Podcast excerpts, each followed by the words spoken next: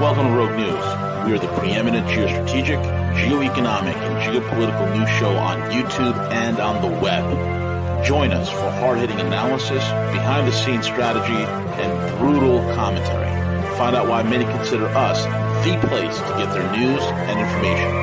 Check us out, at roguenews.com. Follow us on Twitter at Real Rogue News, Facebook, and most of the popular podcasting apps. Most of all, remember to subscribe, like, comment, and share. In today's world, chaos is the only certainty. Over the last several years, we have witnessed the impossible occur in global events. The need for families and individuals to not only survive, but to thrive is now greater than ever. Experts the world over have emphasized the importance of generating additional forms of income. In the technologically advanced world we live in today, what if there was a way that we can use technology powered AI where we can have algorithms do the work for you? Well, thanks to Algo Factory, that is exactly what we did. We teach you not only to leverage the market and carve out profits in the chaos, but we show you how to have a better quality of life by creating your own custom algorithm that trades on your behalf 24 hours a day, 7 days a week. All the while, you can continue with your day to day responsibilities, checking in when needed on your trades that is working for you. Many clients of Algo Factory have been able to fund their savings, go on dream vacations, and even quit their 9 to 5 jobs. They have created more time for themselves and more time for their families, all through the power of advanced AI and their personal custom algorithm, Algo Factory. Trade your job, upgrade your life.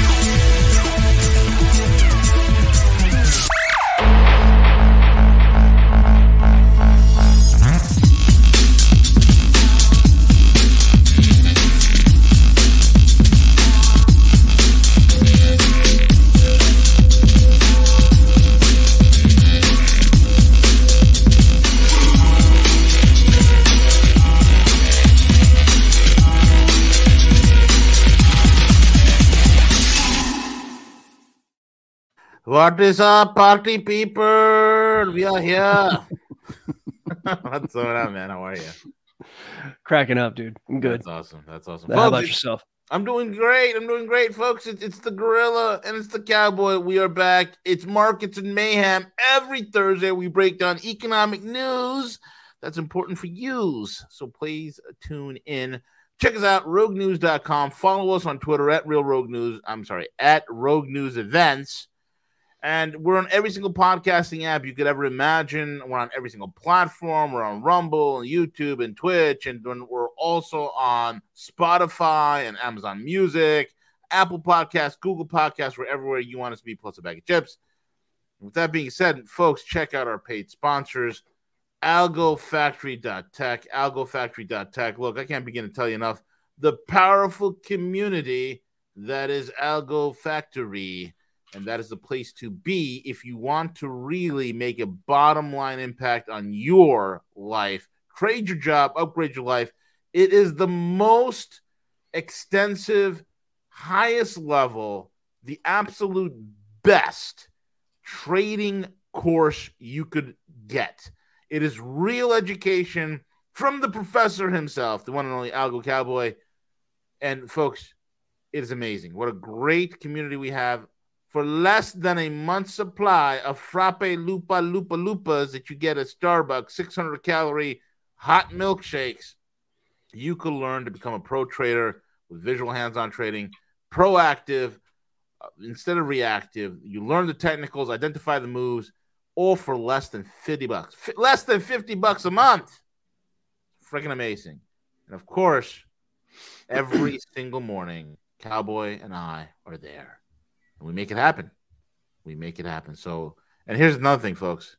Typically, every Thursday, I drop some drips, some intelligence drips that are exclusive to Algo Factory that I will never, ever, ever, ever mention on Rogue. Yep. And with that being said, Cowboy, what's going on, buddy? How are you?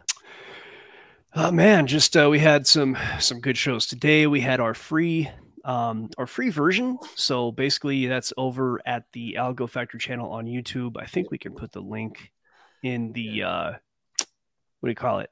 The description box. I'll have it in there. Yeah, description box, or at least I can do this because I'm an admin on Twitch. I think I can actually put links in here. So let's see. I just put a link to our live YouTube. So if you are interested in Algo Factory, interested in trading, interested in just learning, uh, 30 minutes before we do our daily live lab for our private group, we actually broadcast live on YouTube. We answer questions. Um, of course, our private group people do have the um, uh, priority when it comes to the questions, but anybody who is on watching on YouTube can ask questions. We'll see if we can answer them for you. Um, so you know, come on, do that. It's at eight thirty. No, what time is it at on EST? Yeah, eight thirty EST every day, five days a week, Monday through Friday. And then of course uh, we have live trading. Uh, you know, it's it's live trading. A lot of it is just live Q and A um, every day, those same five days a week. If there is a good trade, I will talk about what I'm doing. Of course, you uh, have to make your own decisions, do your own research, and that also goes for anything we say on this podcast and any other None of it is investment advice. Consult licensed investment advisor before risking your money on markets because you can lose money, and our opinions are our own and not of any other company that we talk about. so uh, today, I was kind of thinking that we might talk a little bit about LIBOR. We, you know, it's, yeah. it's a big subject. We've been talking about LIBOR, you know, on and off this channel forever. Um, you know, since this channel existed, since Rogue's been around, LIBOR's been something you've been talking about. And I think a lot of people don't understand it.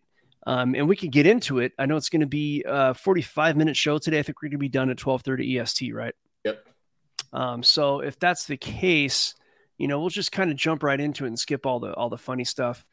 Um, you know, just a couple of of uh, headline data, if you will, that came out this week. Um, and most of what's going to matter is related to the U.S. Uh, retail sales data that came out at 8:30 a.m. EST on Tuesday came out weak uh, lower than expected, which of course that would normally at this point um, drive the dollar down, drive assets up, because the market assumption is that they're going to pivot sooner. Money will become cheaper. And when the Fed pivots and money becomes cheaper, more people invest because all of investing at a large level is done with borrowed money anymore. Um, you know, that's, I, I mean, I don't know. I'm willing to guess that 98% of investment money when you combine retail and institutional is probably all borrowed money. Um, so, you know, that being the case, when money becomes cheaper, 98% of what goes into the market is going to be more plentiful and you see the market go up. But here's the thing about it um, that might be true over time.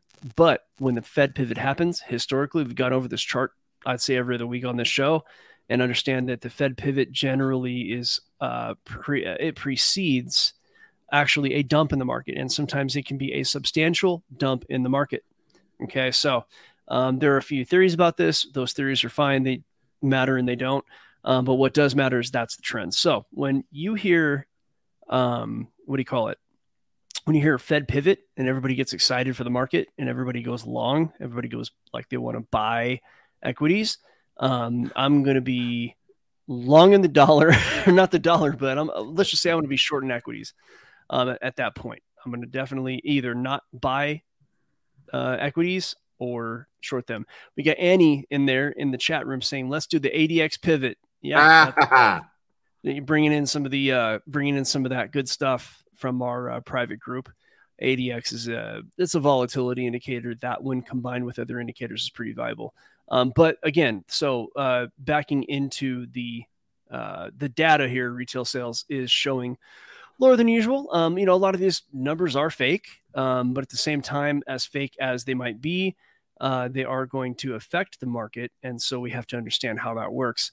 Um, and just, I, I, don't trade those news uh, moments. They tend to be just um, a time when the banks are going to rob you out of your trades.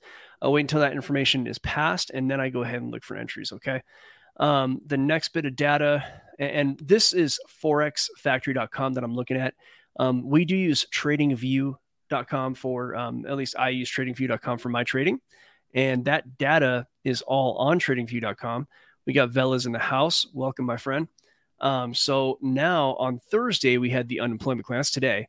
Um, unemployment claims came about. I, I, need to refresh actually um, to see what they said, but they did come out today. And unemployment was higher than expected. Um, so, and GDP and, and, unemployment, so gross domestic product, um, that is described as annualized change in the value of all goods and services produced by the economy. Um, apparently, that has gone up by 1.3%. But remember, a lot of GDP um, is going to be from just like, you know, public programs. And uh, I'll take you back to my university, which surprisingly was teaching some good stuff about economics. One of those things that universities teach is that price is determined and best determined by the willingness to buy versus uh, when it meets the willingness to accept. So essentially, two people who volitionally agree to buy something, who of their own volition, they're not forced to purchase anything, and the price is a come to it's a bargain. People come to an agreement on price. That is the most efficient way to set price, and price is the most important mechanism that there is in like the world. Okay, so you know when it comes to economics, and really when it comes to politics, because politics is, as the grill likes to say, downstream from economics. So the way that everything works when it comes to economics is that price is the signal. It's the magic signal. It is the heartbeat of the invisible hand of the market. And price is going to um, pretty much determine where goods go, who buys them. And it's just, it's the best way to determine value as long as price is determined through volitional means. Now, when you have a third party intervene, what happens is that third party is going to, first of all, have an interest because they always do. They're going to probably suck up some of the money and they're probably going to have something to do with setting the price and they're going to have something to do with determining who gets what goods. In this case, it's the government. When the government comes in and sets a price and sets the terms and then decides who gets what, that is not two people coming to an agreement. Okay. And now, whenever that happens, and again, they taught this like economics 101. Um, this is upper division, though, actually. So, uh, long story short, it was uh, upper division micro. And what they were saying was that that loss to society is measurable. Um, the best way to set price on a large scale is an auction. And the order book, when you trade, the order book is literally an auction. Okay. So, um, in this case, GDP is going to be widely determined by government programs. So the government is taking money from people. Some call it taxation, others, like myself, call it theft. And they take that money and they determine who gets what money and what money goes to what programs. And then they write the programs themselves and then they implement the programs. And the people who actually made the money in the first place and from that money, uh, from whom that money is taken, thieved, taxed, whatever you want to say, um, they are no longer having 100% influence on the uh, on where that money goes, on what that money is buying, and then of course the government directly contributes to a loss to society. Now, socialists tend to want to maximize this government intervention in spending. And that's by their very nature, they are totalitarian. You cannot have socialism without totalitarianism. Okay. And when you do that, you're literally holding back progress in society. And the funny thing is, they call themselves progressives. But the reality is that commerce is what stops countries from going to war. Commerce is what allows cultures to mingle in the most effective way. Ah. Yep. And when you take away price and when you kill commerce, you're stopping progress, you're walling people off, and you're literally holding back society. So, socialists, leftists, you are on notice. You're holding back society. You need to stop calling yourself progressives and you need to start calling yourself regressives. And there's another term that begins with RE that I would like to use, but I don't use that word. Okay. It so, sounds with, uh, and it rhymes with tater. It rhymes with Has a tater. Uh, lard.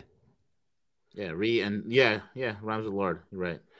All right. So that is the uh, theory behind why GDP is a bad measure because that is basically a measure of taking money from people and making an inefficient version of what kind of product we have because there is a loss to society created by the government.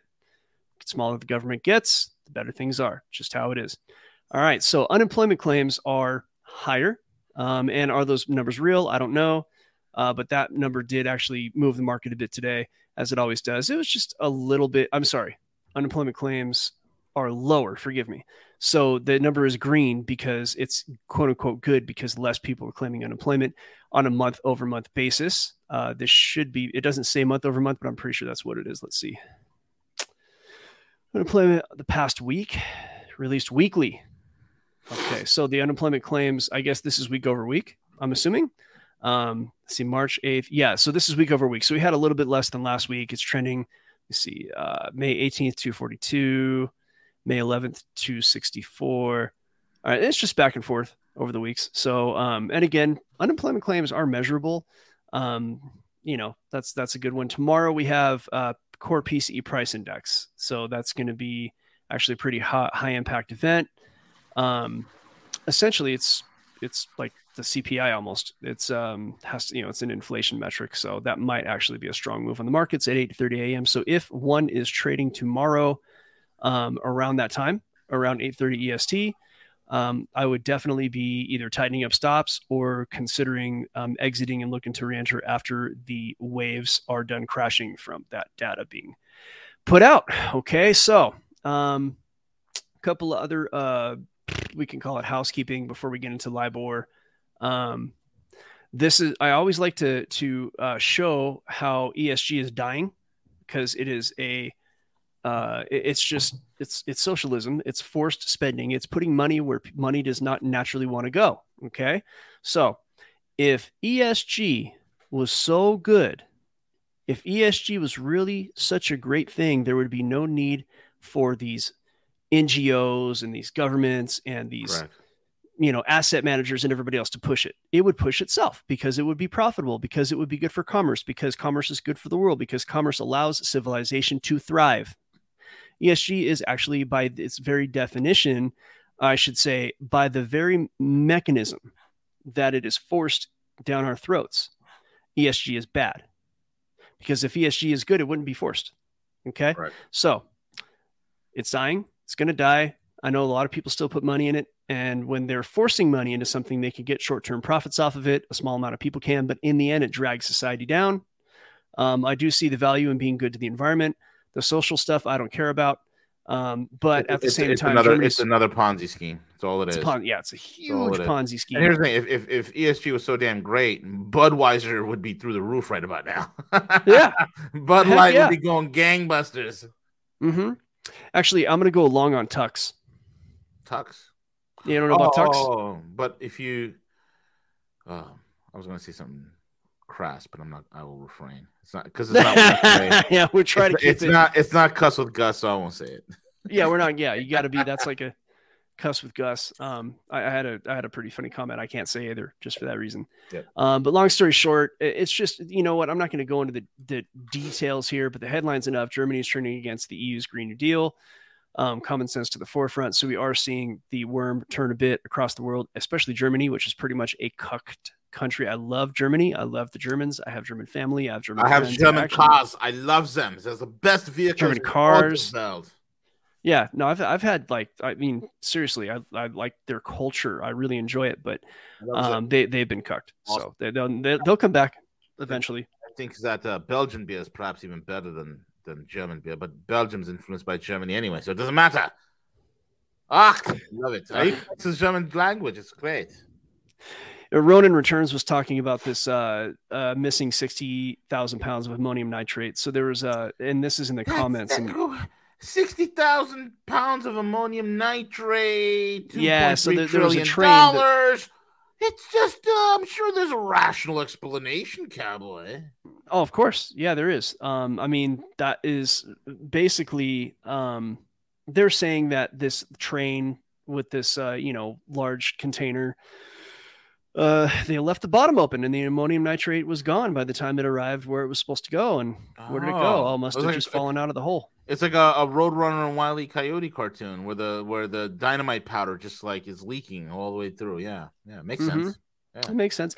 Look, I don't know if anybody's ever had any experience with the railroads. Um, I know a little bit, and it's unionized, and there are some very strict protocols when it comes to the railroad, um, which suggests that these derailments are probably either due to very, very bad old equipment or maybe something nefarious.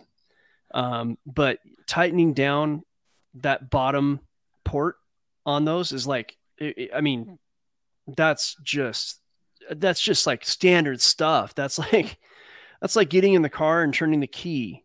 I mean, it's so simple. I mean that that kind of crap doesn't happen. Um, but sixty thousand pounds of that stuff. I mean, there is of course the question where okay, where did that really go? Is that going to be like uh, something happens and it's some event that just causes us to lose freedom and it's oh well that must have been where that ammonium nitrate went you know like um, Vela's in the house. Vela's saying the derailments are payback. He's gonna he's gonna break that down tomorrow. So make sure you guys absolutely tune in tomorrow. Vela's a show. V for Velas.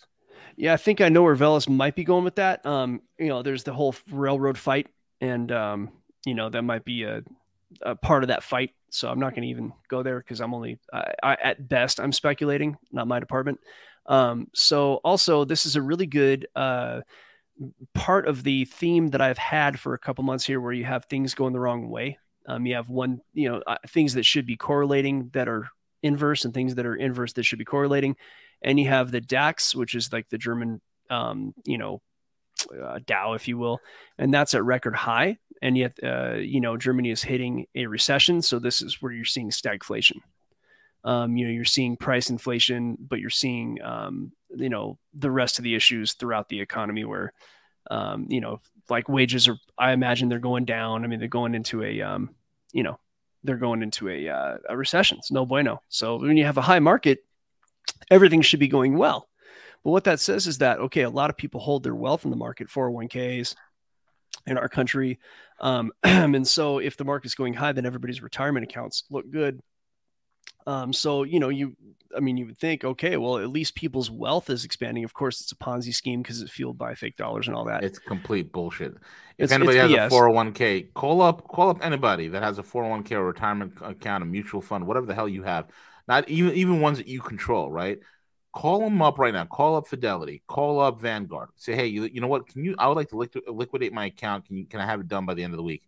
Guarantee you they don't have it. Guarantee you they'll be like, oh, it's going to take about you know twenty to thirty days. You're going to have to sign a whole bunch of papers and blah blah blah. Why? They got to go get it because all the stuff you're putting into your mutual funds with all these financial firms, they're all been pledged. They're all been rehypothecated. They're all been derivatized and they're being traded on the back end as bets. It's all bullshit. Just- Nobody has I mean, you can, No- uh, liquid as hell.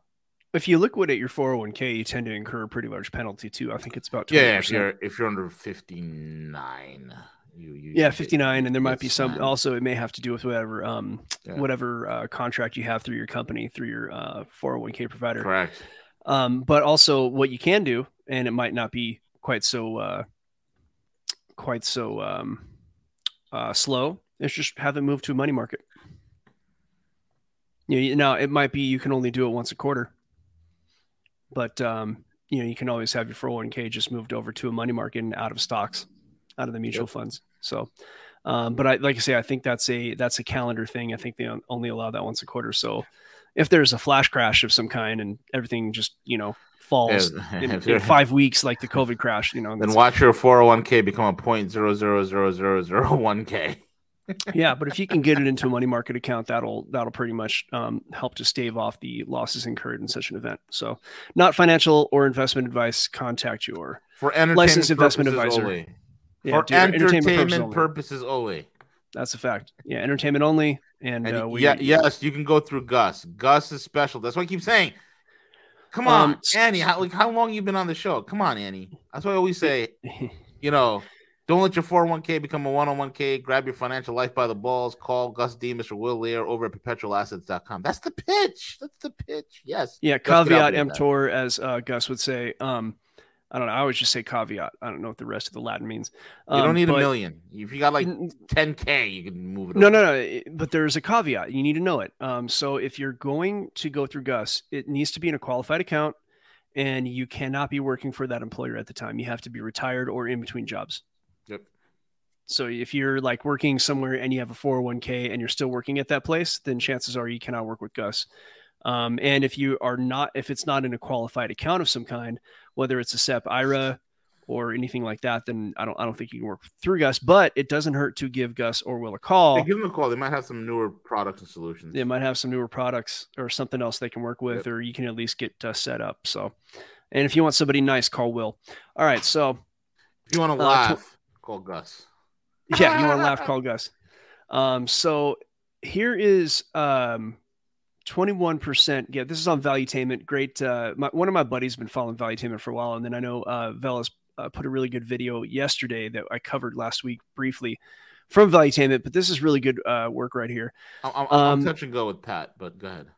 Yeah, well, you just, you know what it is. Pat I like is his like domestic stuff. Internationally, these guys don't know dip diddly diddly diddly squat. But no no like here's the thing about it stuff. like okay you got it it doesn't matter who your outlet is right you have to look at the data and make your own discernment if you're just blindly reading zero hedge and you're not asking questions then you're going to be in trouble there too you know absolutely. um, zero hedge in my opinion is probably the best aggregator out there Yep. um, but uh, at the same time yeah you know but pat's good you know he's got he's he's got a good nose for uh, what's happening with um, like real estate and stuff like that which this is the uh, the subject matter of this article um, and it's just to show what happens in like blue cities versus say red cities or blue cities and blue states versus purple cities and red states. I think miami might be a little bit purple.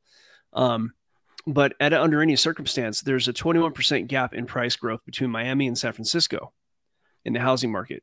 Um, and obviously like san fran we know about it. There's feces on the streets needles.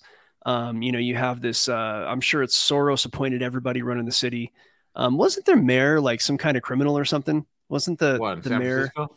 yeah some somebody important in san francisco ended up being like a criminal Oh, yeah, uh, that was Mayor Willie. That was, that's that's uh that's uh, uh Kamala Harris's uh she she's she was a fluffer in his uh in his office and For this guy. and- yeah uh where the mayor of San Francisco Yeah, Yeah. So I mean, you know, you got a lot of corruption in San Fran. Um, in fact, what was really interesting, if you guys and gals have not heard the Tuesday show with Tom Luongo, you got to go check it out. epic Um, show man Epic, Epic show. show. I, listened to it twice in a row yesterday, twice Yep. in a row. yep And during those moments, I was actually like rewinding just to make sure I got everything. yep Um, freaking you know, awesome it's, show it's awesome show. And one of the things that stuck out that I did not know, or at least hadn't heard, um, was that there's it seems to be a bit of a fight between the New York Fed and the San Fran Fed. Yep, there is So, um, and you know, I mean, I can imagine the San Francisco Fed just by the very nature of its location is probably full of the wrong people. well yeah yeah it is it is Yeah. So that's, there is uh, a, I- a video of you pranking me cowboy I don't know if you know this oh, is there? There's a video of you pranking me, and I don't like it. You, you and I were, I was helping you move something. We, we we got a van, and then and then all of a sudden you did this, and it's very not. I, I don't appreciate this at all, cowboy. Look, all right, this is. I can't believe you did this to me. See this? What exactly is in his hand? Is that a hot dog? It's a it's a kielbasa. oh my god.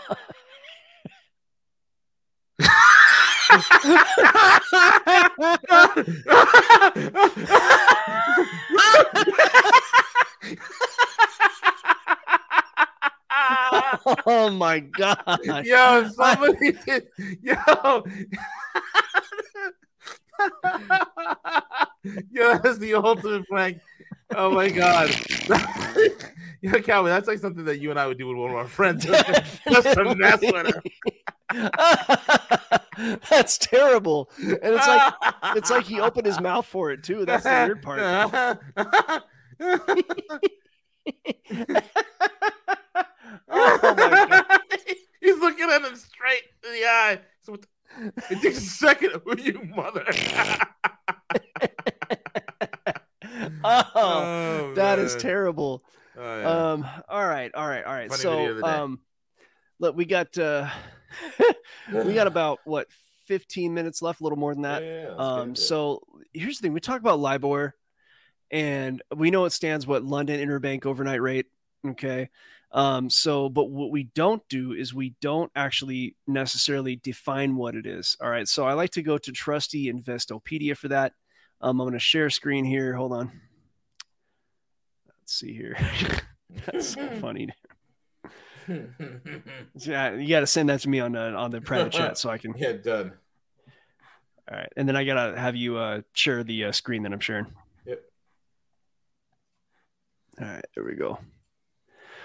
Okay, so London interbank offered rate. I thought it was overnight rate, but it's the offered rate. All right, so it's a short-term rate where banks lend each other money. Okay, now of course you have the Fed funds rate, or over there is the Bank of England's prime rate, whatever they call it.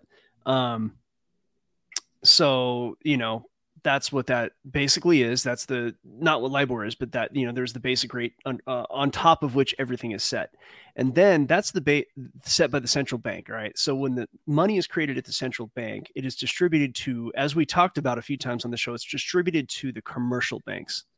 Commercial banks have bank accounts at the whatever the central bank is, at least in our model, which is probably very similar to UK and Europe and pretty much everywhere else, I imagine. And then that bank account is an asset and a liability at the same time. And then the non banks, which are like asset managers, pension funds, um, you know, a lot of other kind of financial groups like that that are specifically not banks, you can't hold bank accounts at them. What they do is they have bank accounts at the commercial banks. So the commercial bank has an account at the Fed, and then that money is put on their asset sheet, and then the non banks have an account at the commercial bank. So, and then the actual non-banks they have to have basically a more or less even balance of assets and liabilities say for a pension fund a liability is going to be the pension itself um, meaning that it's the people you have to pay out. It's the it's those are the liabilities. And then the assets are what the uh, the money they're going to use to pay that out. So perhaps they they own a certain portfolio of anywhere from like uh, you know bonds commercial paper uh, equities, you name it. They got it and they're making money on it. And then so a lot of that money goes to actually fund the operation of the non bank, and a lot of it goes to the actual pensioners, uh, in this case, to which that money flows after they retire. Okay. So there's been arguments that a little bit more money goes to the uh, institution than it should, and a little less goes to the pensioners that it could. Um, but that's neither here nor there in this case. Now, uh, the non bank rate is affected first by the prime rate, which comes from the private central bank. But then when the central banks create money, they actually lend it to each other. Okay. And the rate at which those major banks lend it to each other in this case is LIBOR. And it was controlled um, up until uh, this year at June 30th, as Tom Luongo has explained to us and is right here on Investopedia. So let's read it out. The London Interbank Offered Rate is a benchmark interest rate at which major global banks lend to one another in the international interbank market for short term loans. That's why a lot of people confuse it for overnight because a lot of them are just overnight loans. LIBOR, which stands for London Interbank uh, Offered Rate, serves as globally accepted key benchmark interest rate that indicates borrowing costs between banks. The rate is calculated and will continue to be published each day by the Intercontinental Exchange, which is the ICE, but due to recent scandals and questions around its validity, is a benchmark rate is being phased out. Okay, so according to the Federal Reserve and regulators in the UK, LIBOR will be phased out June 30, 2023, and will be replaced by the secured overnight financing rate. As part of this phase out, LIBOR, uh, one week and two month USD LIBOR rates are no longer published as of December 31st, 2021. Okay, so uh, an easy way to put this is going to be, you know, LIBOR being the um, the London based, sort of the international based, international controlled rate offer and then we have the secured overnight financing rate, which is more of a an American based situation. And the argument from uh, Tom Luongo is that there is a bit of a war between the interests, the financial interests that are nationalists that have America at their, you know, as a priority, and then you have the uh, the LIBOR types, the ones who you know are running LIBOR, and they are the globalists, and they do not have our interest at heart. And Tom would say some pretty stronger things about how much they don't have our interest at heart. I don't think we need to explain it on this show. Okay, so LIBOR went through a scandal. Um, the scandal was such that the rates were being manipulated. Okay, so let's just say uh, you're a mortgage lender, and and all of a sudden, and this was during the GFC in 2008. So, great financial crisis happened. Um, you know, we had the humongous imbalance in uh, everything, mostly uh, for mortgage backed securities. And then, of course, the housing market dumped and equity just evaporated. And when that happened, there was a lot of volatility. And in times of volatility, a lot of money can be made. So when somebody at that time was wanting to buy a fixed rate loan, anybody who had control over the rate over the LIBOR was able to have control over what that fixed rate loan was. And therefore, when you have control over loan rates and you are a lender, you are actually, that is a majorly illegal conflict of interest in a sense. Um, because the uh, the loan rates are they, they have control mechanisms that are allowable, but when you are a private banker manipulating rates and you get to profit off that manipulation, that is not legal, and a lot of guys went down for that. Um, so, what was the LIBOR scandal? Pretty much what I just described. Um, many leading financial institutions were implicated in the scandal, including Deutsche Bank, Barclays, Citigroup, JP Morgan Chase, and the Royal Bank of Scotland. Um, questions around LIBOR's validity as credible benchmark have, arisen and now it's being phased out. Um, and some traders went to jail. Uh, some did, some didn't. Um, but now what we're finding out, according to this article, uh, LIBOR 2.0 a couple days ago on Zero Hedge, is that what they're saying is that the, there's a report that came out. Um, who wrote this report? Uh, up here somewhere. Uh, Mr. Verity's unearthed. Okay, the this came from the BBC.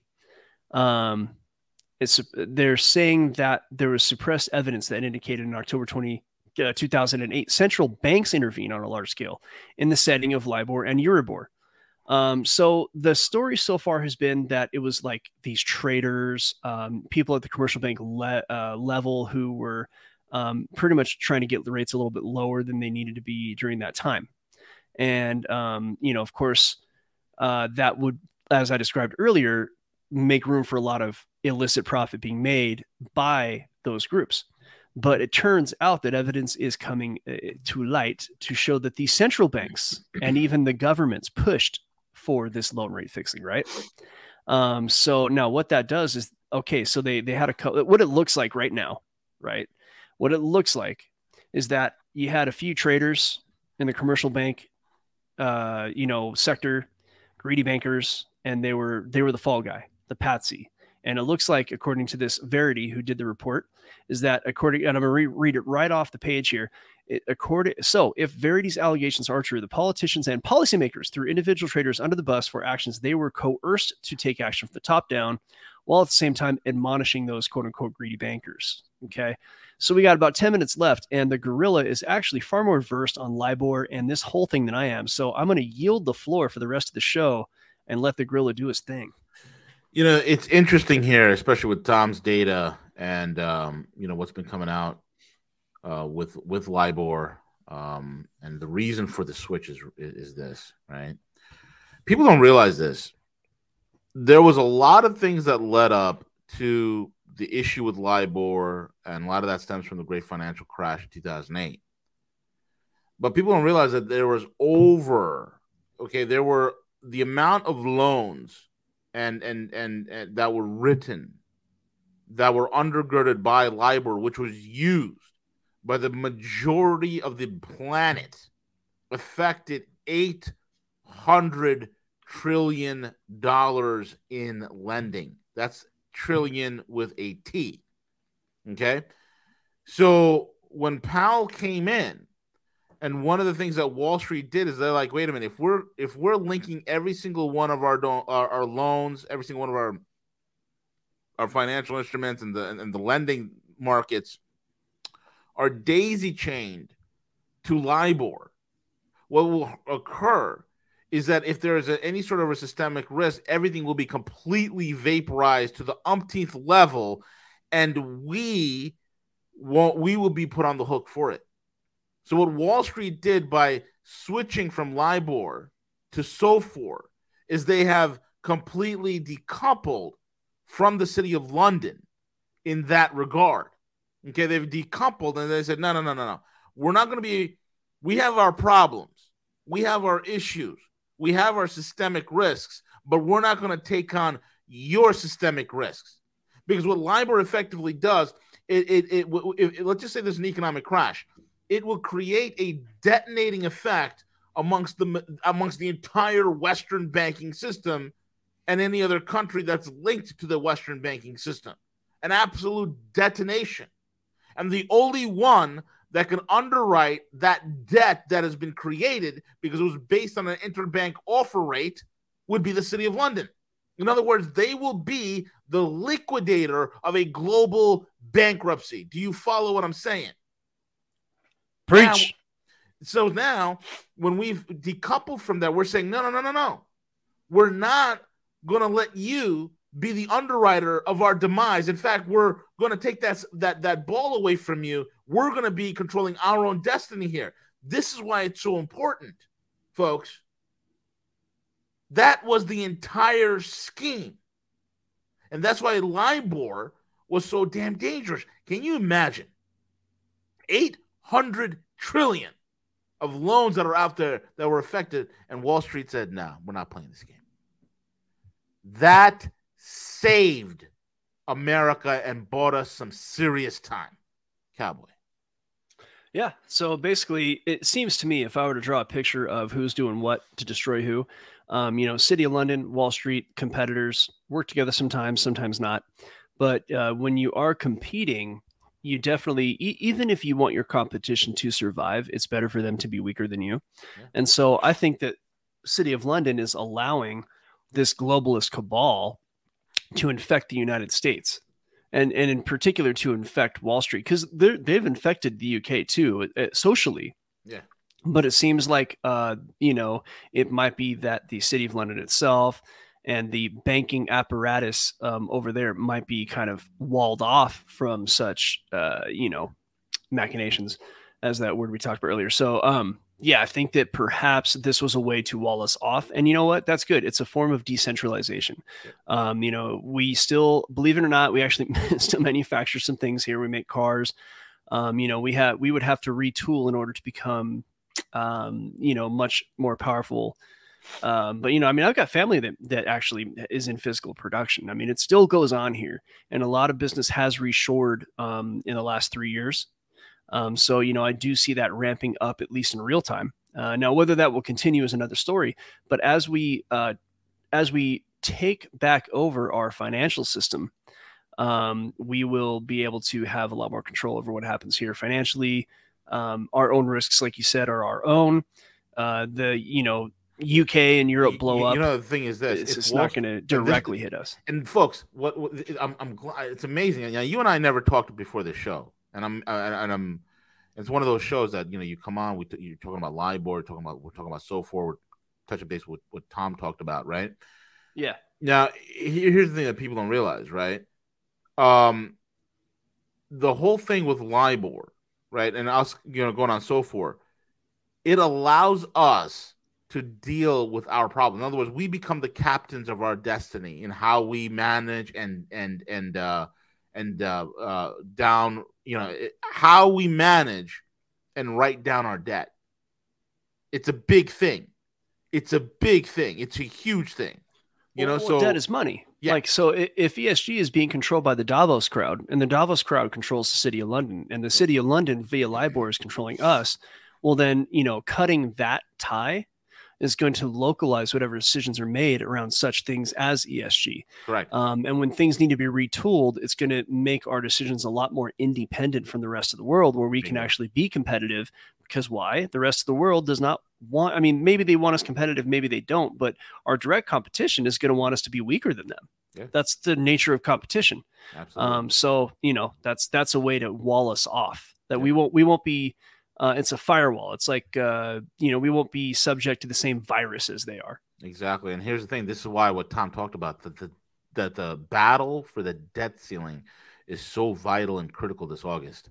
It centers around that. What we're seeing the battle over the debt ceiling is actually connected to the greater battle between the LIBOR, with basically the, the debt vaporization scheme that they're trying to do, what Davos is trying to do, which will cause the, the majority of these countries in the world to be enslaved, right? Especially in the Western world, to, to go down with the ship and us.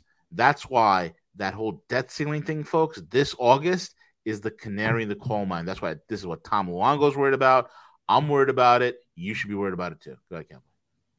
Well, yeah, it's. Uh, I mean, look, I think yeah, I also think there's an element of kabuki theater to it. Um, I think until the actual decision is made, you're going to see these news articles of of oh well, uh, negotiations broke down, and you know there's going to be uh, political gerrymandering, and uh, really Tom's show on Tuesday goes so far into it. I don't even I don't even want to to try to to discuss what that looks like because he he really go watch that show on Tuesday. Understand that there there's theater to it. Um, the decision, I think, if you asked me, the decision is a good temperature check for oh, yeah. um, for where we're at uh, as a country when it comes to the collective um, fiscal responsibility or lack thereof. I think that you know it's it's been just spend, spend, spend, spend, spend, and yep. the problem is is that politicians understand that the more you spend, the more you make because they can get all the pork. So politicians are incentivized to have a large budget, and it's a way to break our country because the more look there's a there's a great video by um, uh, this is months ago now by George Gammon that talks about a lot of the oh well inflation destroys economies. He's like well actually you know, he he made a pretty good case to show that it's not inflation that destroys economies; it's actually government spending. And the more, the higher percentage of GDP that comes from government spending is the death knell. It just so happens that inflation happens at the same time as a result, so people blame the inflation. But the reality is, is that when you have that loss to society, that I very snidely uh, pointed out earlier to condemn socialists as those who want to, the, you know, socialists want to hold back society. Some of them think they want to progress. A lot, I'd say 90 some odd percent of socialists think they're doing the right thing. And that's actually the biggest problem. Um, but, you know, in reality, controlling price, government programs, forcing this, forcing that, forcing the economy, that only holds things back. They need to let go. They need to let business do its thing. Absolutely. You know, I'm I'm sure you got some business dumping waste into a river somewhere. We got to deal with that, but that's very tangible and easy to deal with. You know, not yeah. some stupid thing that's you know a third of scientists don't even believe in uh, like you know this this uh, global you know warming business. So climate you know that's change. You yeah, climate like change is, is denier cowboy. You sound like yeah, cl- climate change is. I'm not a scientist. I'm not, I am not an atmospheric climatologist to be specific, um, but there are atmospheric climatologists who disagree with that theory. And the primary problem with that theory is that carbon is the underlying primary input to all of those models, and every single like uh, I think in the 70s it was going to be an ice age. Oh, yeah. In the 80s it was going to be acid rain. Yep. You know, there's all in the 90s global warming, and then that failed. Now it's just climate change, which is stupid. Yeah, the climate just, is always changing. It's always changing. So you know, and, and, I mean, there's all different degrees of scientists out there. They believe that maybe we have an effect, but it doesn't really do anything. You know, it's it's a negligible effect. There's so many different opinions out there, but you only hear one. And uh, again, another Tom Luongo thing that he said was that this business of firing Tucker, firing Don Lemon, who's useless anyway, firing a bunch of, of like media people, and then um, Soros buying up Vice, even though like you know I'd say 50% of people at least know Vice is just bullshit, but he bought Vice up so it can just keep the idiots, you know, listening.